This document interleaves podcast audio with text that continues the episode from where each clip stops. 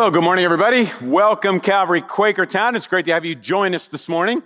We're in a series that we're calling Impact, and we're looking at one of our two values, and we put them both together into a saying, our little motto that goes like this As we connect with God and are impacted by Him, He then sends us to connect and impact others with the gospel. And First John is a book that helps us understand exactly what that means because in First John, the apostle John is describing to us how his life has been impacted. And then he's writing a letter to impact a church and individuals in the church with the gospel that he has been impacted so dramatically by. Well, this morning, as we continue in First John, we come to the end of chapter three and the beginning of chapter four. And the big word over which we're everything we're going to look at this morning is the word confidence. We are going to look at confidence because we live in a world of doubt. Do you have any doubts? Let me just mention a few. Do you doubt the Eagles will ever win a Super Bowl again? How about beat the 0 7 Lions today? Do you doubt that Ben Simmons will ever get traded or take a jump shot? Either one.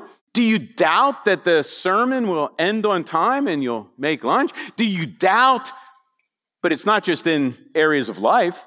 We also doubt spiritually, don't we? Do you doubt that when you pray, God hears your prayers? Do you ever doubt that God really loves you and cares for you?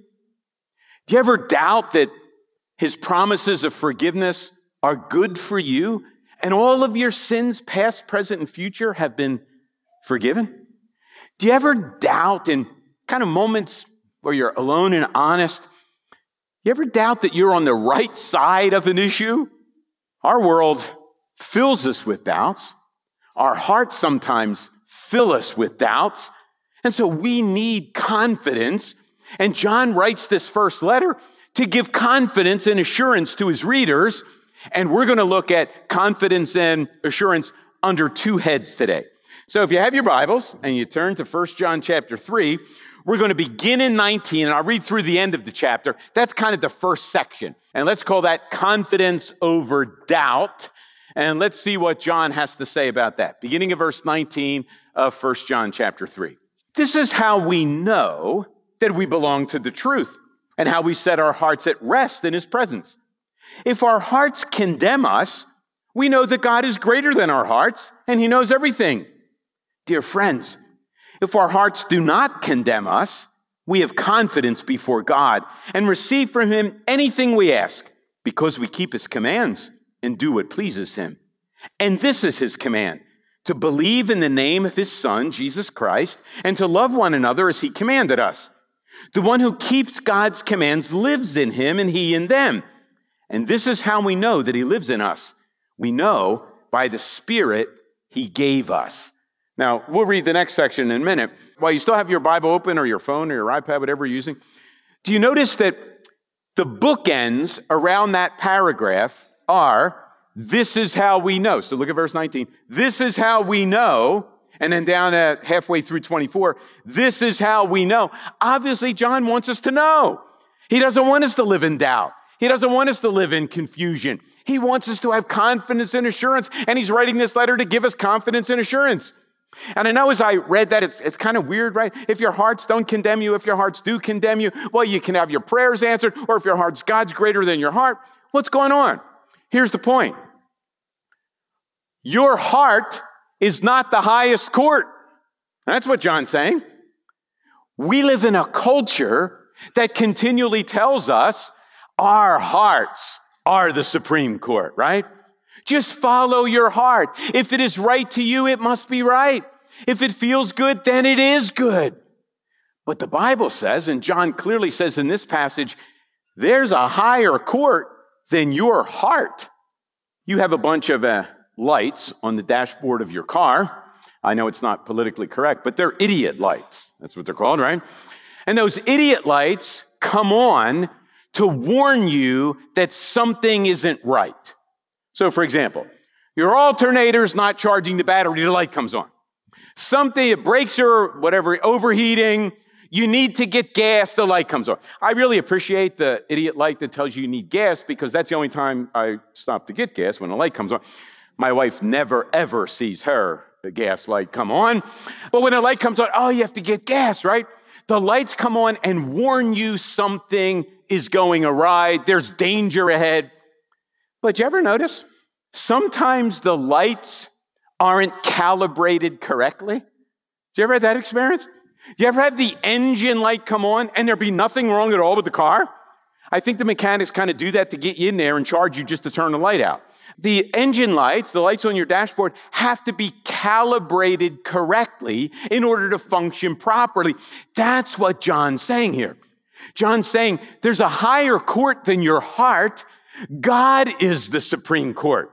And what we need to do to live in confidence is to make sure that our hearts are calibrated by God with the scripture and the spirit.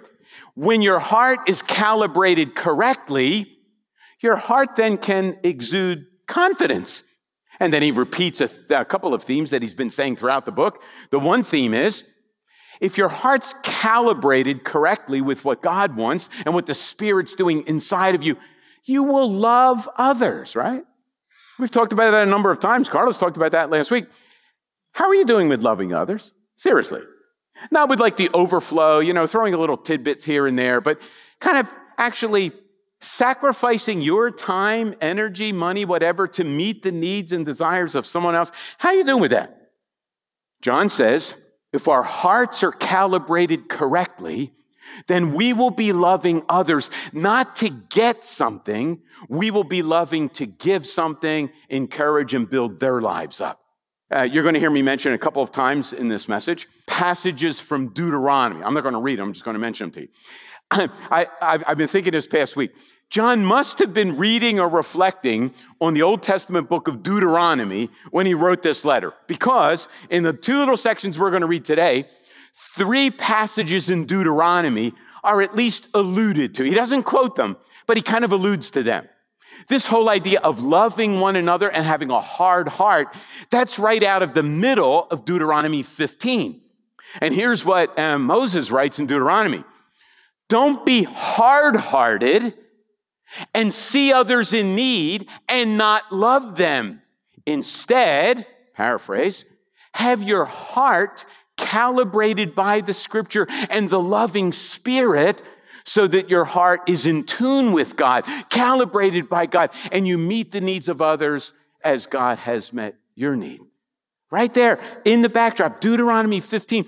God's not inventing new things in First John. He's reminding John and us through John of the old things. Confidence. Confidence comes by having our hearts calibrated by God.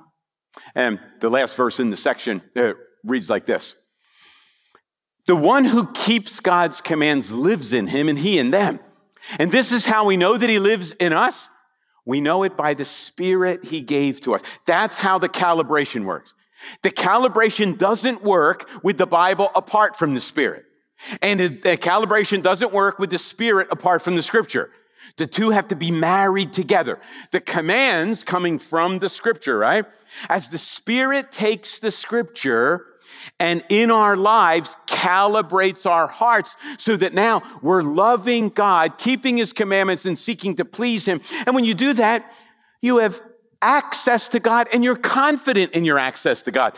Not because of anything you did, but because of what Jesus did and the Spirit's reminding you of and the Bible teaches you of. And you'll pray in line and with what God has taught because your desire is to please Him as the Spirit is calibrating your heart to His. Now, this section does not give you carte blanche to pray anything you want and expect that God's going to give it to you. Here's what it means if your heart is calibrated by the Spirit in Scripture, your prayers will be in alignment with God, and therefore your prayers will be answered. And if your hearts are calibrated by the Spirit in Scripture, you'll recognize that Jesus, your advocate, is your substitute and God Himself. So access is guaranteed. You know, sometimes um, it's easy to look at ourselves. It's easy for me to look at me and um, get nervous about access, get nervous about answers to prayer. Um, Are you familiar with the Wizard of Oz? You know, with the, you know, the three crazy characters, the little girl and her rat-like dog. Right? Remember that story? Well, eventually they make it to Oz, right? You got, you know, the scarecrow with no brain and the tin man who doesn't have a heart, and you got the lion who doesn't have courage. And they're all making their way to the wizard because he'll be able to meet their needs and give them everything that they long for. Eventually they make it. And they're walking down that hallway. And just beyond the door, the wizard sits. And they're going to come with their request, and he's going to grant their request, and they're going to get everything that they want. And eventually they're ushered into the room and there's smoke and lots of, it looks like a giant pipe organ with smoke. And, and eventually the big voice booms and he calls the Tin Man, come on up here. You clinking, clanking piece of collection of junk. Who gives you the right to come and stand before me? Do you ever feel like that when you come before God? You clinking, clanking collection of junk? In and of ourselves, that is the picture. But when our hearts are calibrated by the scripture and the spirit, we realize that we do have access not because of who we are, we're clinking, clanking collections of junk, but in Christ, we're forgiven, we're accepted, and access is guaranteed.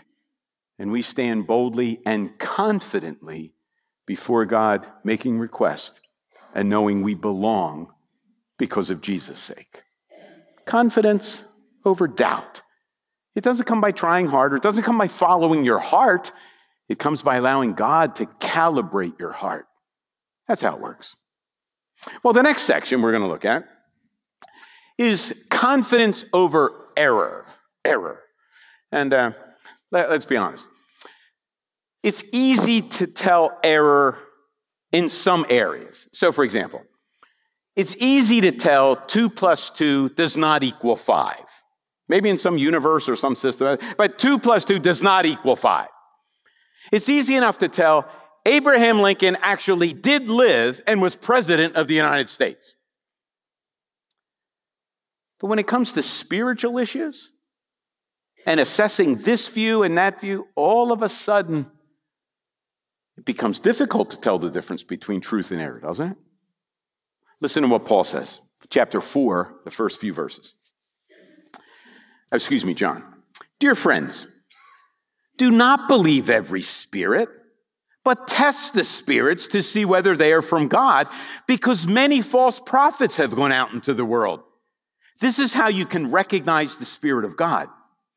Every spirit that acknowledges that Jesus Christ has come in the flesh is from God. But every spirit that does not acknowledge Jesus is not from God. This is the spirit of the Antichrist, for which you, which you have heard is coming and is even now already in the world. You, dear children, are from God and have overcome them because the one who is in you is greater than the one who is in the world. They are from the world and therefore speak from the viewpoint of the world, and the world listens to them. We are from God, and whoever knows God listens to us. But whoever is not from God does not listen to us. This is how we recognize the spirit of truth and the spirit of error. This is not a new problem, being able to discern truth from error. In fact, it goes all the way back to the beginning of the Bible. Remember, I said John must have been thinking about Deuteronomy? Two sections in Deuteronomy give clues as to how to tell the true teachers from the false teachers.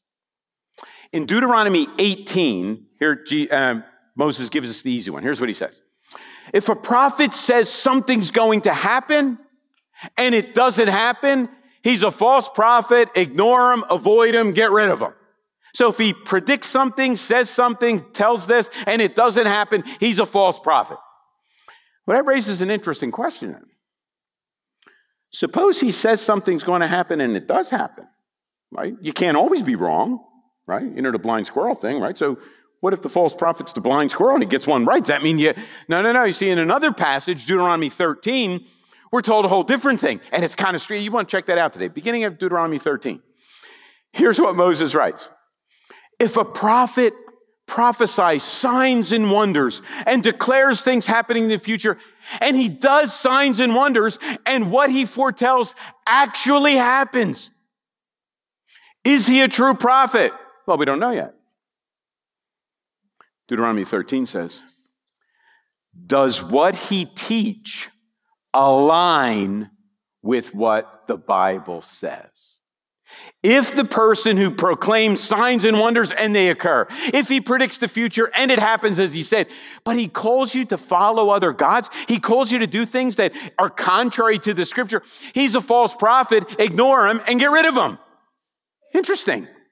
If what he says doesn't happen, false prophet, if what he says does happen, but te- his teaching doesn't align with scripture, he's a false prophet. Wow. There has to be alignment and there has to be accuracy. John is reminding his readers, and he's reminding us, there are lots of teachers out there, lots of voices out there saying lots of crazy things. How do we discern and how can we have confidence over error? That's what he says. And here's a big one right out of this one should be, you know, feel like we've done this already, right? The big one is Jesus, right? What are they teaching about Jesus? Now, here's how he says it in the beginning of chapter four. Um, chapter four. This is how you can recognize the Spirit of God. Every spirit that acknowledges that Jesus Christ has come in the flesh is from God, and every spirit that does not acknowledge Jesus is not from God. This is the spirit of the Antichrist, which you have heard is coming and is now actively in the world. Now remember the word anti, you know, it doesn't necessarily mean some, you know, futuristic, weirded out beast. Here's what it means.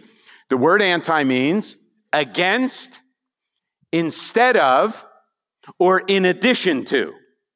So any teaching that is against Jesus, right? The incarnation and substitution, any, any teaching against that is, is false teaching. Any teaching that is instead of, well, instead of, yeah, that, that's a good deal, but this is what you really need. No, no, no, out of bounds. Or any teaching that is in addition to. You see, it's not Jesus plus something. No, no, no. It's Jesus, period. It's not the scripture plus something. No, it's scripture plus nothing. That's what it is. Now, in the, at the risk of being politically incorrect, let me just mention uh, a few groups that are filled with lots and lots of nice people. But the things they teach do not line up, do not align with what the scripture says. So, for example, Jehovah Witnesses do not believe that Jesus is God who became a human being.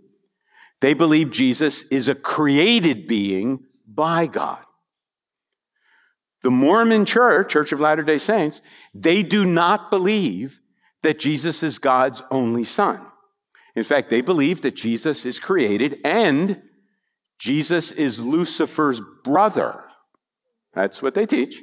And they also teach that Jesus was married to both Mary and Martha and had children. Okay?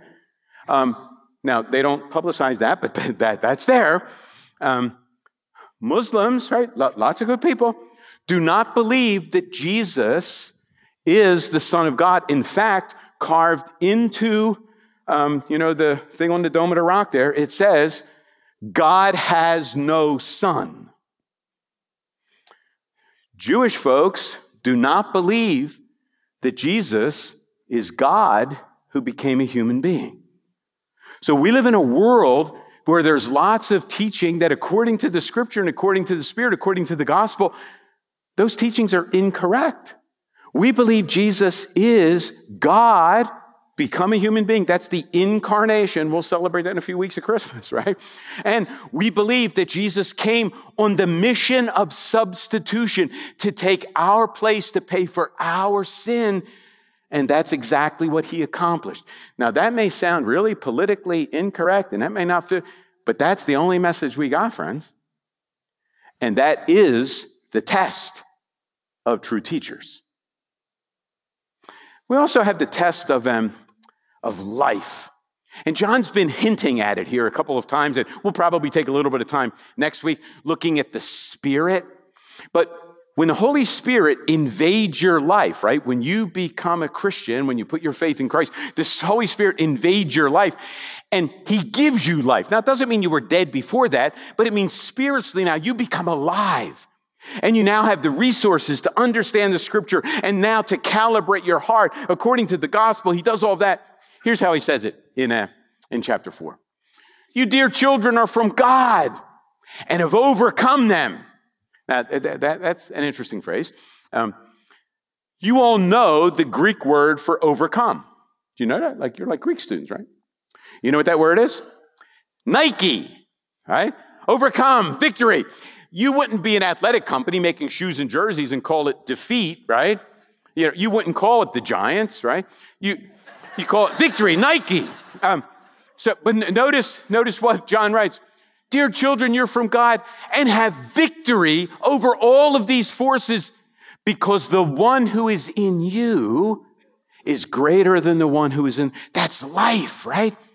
And we calibrate our hearts and can have confidence over error when the Spirit who is in our lives takes the scripture married together and begins to bring that to life and brings transformation in our lives. That's how it works. Did you notice at the end of chapter 19 and at the end of the section from chapter 6, the same theme comes up again. And that's the theme of abiding. Now, if you have the NIV, it doesn't say abide, it says living. So the Spirit lives in you and you in the Spirit. It's the word abiding, right? You abide, you abide in Him, He abides in you. It's the language. And here again, you're abide. The one who is in you is greater than one in the world. You're abiding. Um, but that's kind of a weird concept, right? John likes that word, by the way, right? John chapter 15, as the branches abide in the vine so you can bear fruit. But that's hard for us to understand, right? So, at the risk of doing something that may get me in trouble, uh, some of you are happy, some of you aren't. Um, I'm, I'm going to take the risk. I've said for years and years, uh, teaching preachers, and I've said to our teachers here at Calvary Church to never do what I'm about to do. I always said, when you're preaching a passage, stay in the passage. There's enough there. You don't have to run around other verses. Don't preach five passages. Preach the passage you're in. Well, at the risk, I'm going to look at another passage now. But I've got good reasons for it. I know rationalization. Here are the reasons. You may have missed something when I read um, verses 1 through 6 of chapter 4. And here's what you may have missed. All of the all of the times John writes you they're all plural, they're not singular. You know, one of the weird things about English is the word you is both singular and plural, unless you're from the South. Then it's y'all, right? But, but the good, th- at least you know if it's plural or singular when they're, t- or if you're from Philly and you refer to yous, right? Well, at least in Philly, you know if he's talking about one you or three yous, right? I'm not sure if they're sheep or not, but right down south they have y'all. In Philly we have yous, right? But in normal contemporary English, we just have you, and you're not quite sure if it's singular or plural. All of the times John says you in verses one through six of chapter four, they're all plural, but you would have missed it. What's the point? Here's the point John is not saying, get alone with your Bible and study and discover the truth all by yourself. No, he's saying you as a community have to get together and dialogue this thing out. We're going to determine and have confidence over error together. We need your experience. We need your background. We need your understanding. And together in groups, go on the men's retreat, to get in groups and talk about it, right? In community, we do this. You miss that. So the whole abiding thing, yeah, there is a singular aspect to abiding. You become a Christian, you kind of abide with God. But there's a community part of abiding too. And the other reason I'm going to do this is because uh, the abiding metaphor is really weird, right? I mean, the Holy Spirit's like invisible. How in the world do you abide with invisible? Thankfully, God has other metaphors. And I read one, uh, I guess about a week and a half ago and it kind of called me up short. If you have your Bibles and turn to a real familiar passage, turn to Psalm 23, and I'll tell you why we're going to read it. I'm like you, sorry, um, but I often live in a world which is like a hurricane of doubt circumstances and change and transition. And it seems like things are flying by and there's a million things for me to worry about and be concerned about. And in the midst of all that, every, nothing is constant, right? You can't predict it. And, and that's my situation usually. And um, I'm reading through Psalms these days, as I try to do a couple times each year. And uh, this morning, or not this morning, but this morning a couple of weeks ago, I'm uh, sitting there reading, and I finished Psalm 22 and come to Psalm 23. Here was my thought, I, I confess. Here's my thought. Oh, I know this psalm. I read this psalm maybe hundreds of times. I've read this. I memorized this psalm, right? I can't repeat it right now, but I memorized. I know what psalm, I preached on Psalm 23 probably 10 times. I know Psalm 23. And just as I'm saying I know Psalm 23, my eyes look down at the page and I see verse 4. Now, let, let me explain to you something uh, you know where you need to be reminded. Hebrew poetry is not about rhyming, right? It, it, that, that's kind of an invention of Shakespeare and English, right, where things rhyme. Hebrew poetry doesn't rhyme. Hebrew poetry is all about structure. It's all about, you know, line A and line B. And often a really important part of a Hebrew poem eh, is the very central line. There's even a structure for that. That structure is called a chiasm, right? Because it's named after the Greek letter chi. If you're from a frat, a chi. It's actually a key. A big X, right? And so when Hebrews, when Jews were writing poetry go in the Bible, it's all about structure, not rhyming, it's structure, line A, line B. And the most important thing often goes right in the middle. Why do I say that? The absolute middle of the 23rd Psalm, the middle, middle is, You are with me. You are with me. It's kind of interesting, isn't it? The picture is of a shepherd. The shepherd's leading his flock. God, the shepherd, isn't responding to stuff that happens.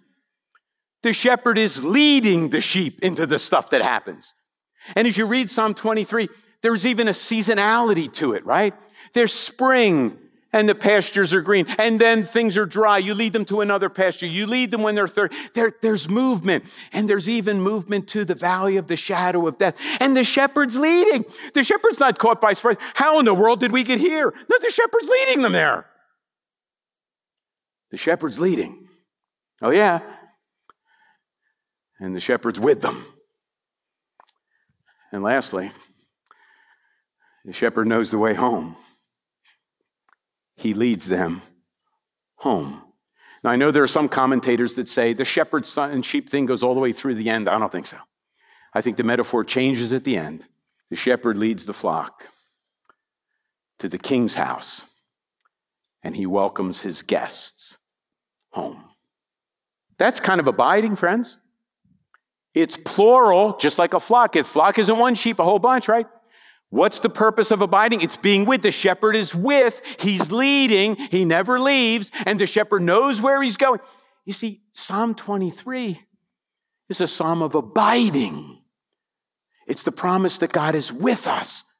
We need to cooperate as he leads into places that you may not choose to go, but you trust he knows the way home, and he'll get us there. So let me read Psalm 23, and I'll pray. The Lord is my shepherd. I lack nothing. He makes me lie down in green pastures. He leads me beside quiet waters. He refreshes my soul. He guides me along the right path for his name's sake. Even though I walk through the darkest valley, I will fear no evil, for you are with me. Your rod and your staff, they comfort me. You prepare a table before me in the presence of my enemies. You anoint my head with oil, my cup overflows. Surely your goodness and love will follow me all the days of my life, and I will dwell in the house of the Lord forever. Dwelling is abiding.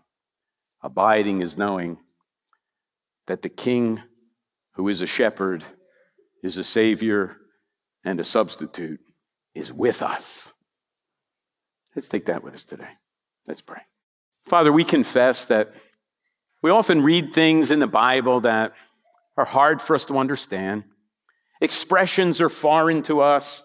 Ideas are a little strange. Categories don't seem to make sense. And yet, Lord, every once in a while, a picture kind of strikes home. And you remind us that in the picture, you see who I am, you see who you are, and you see how this whole journey ends and what it's going to take to get there. Thanks, Father, for wanting to abide with us by sending Christ to make that possible and your Spirit to make that a reality. Lord, help us to realize you're leading this journey. It's not happening by accident. You go with us, and you're leading us home. We pray in the shepherd's name. Amen.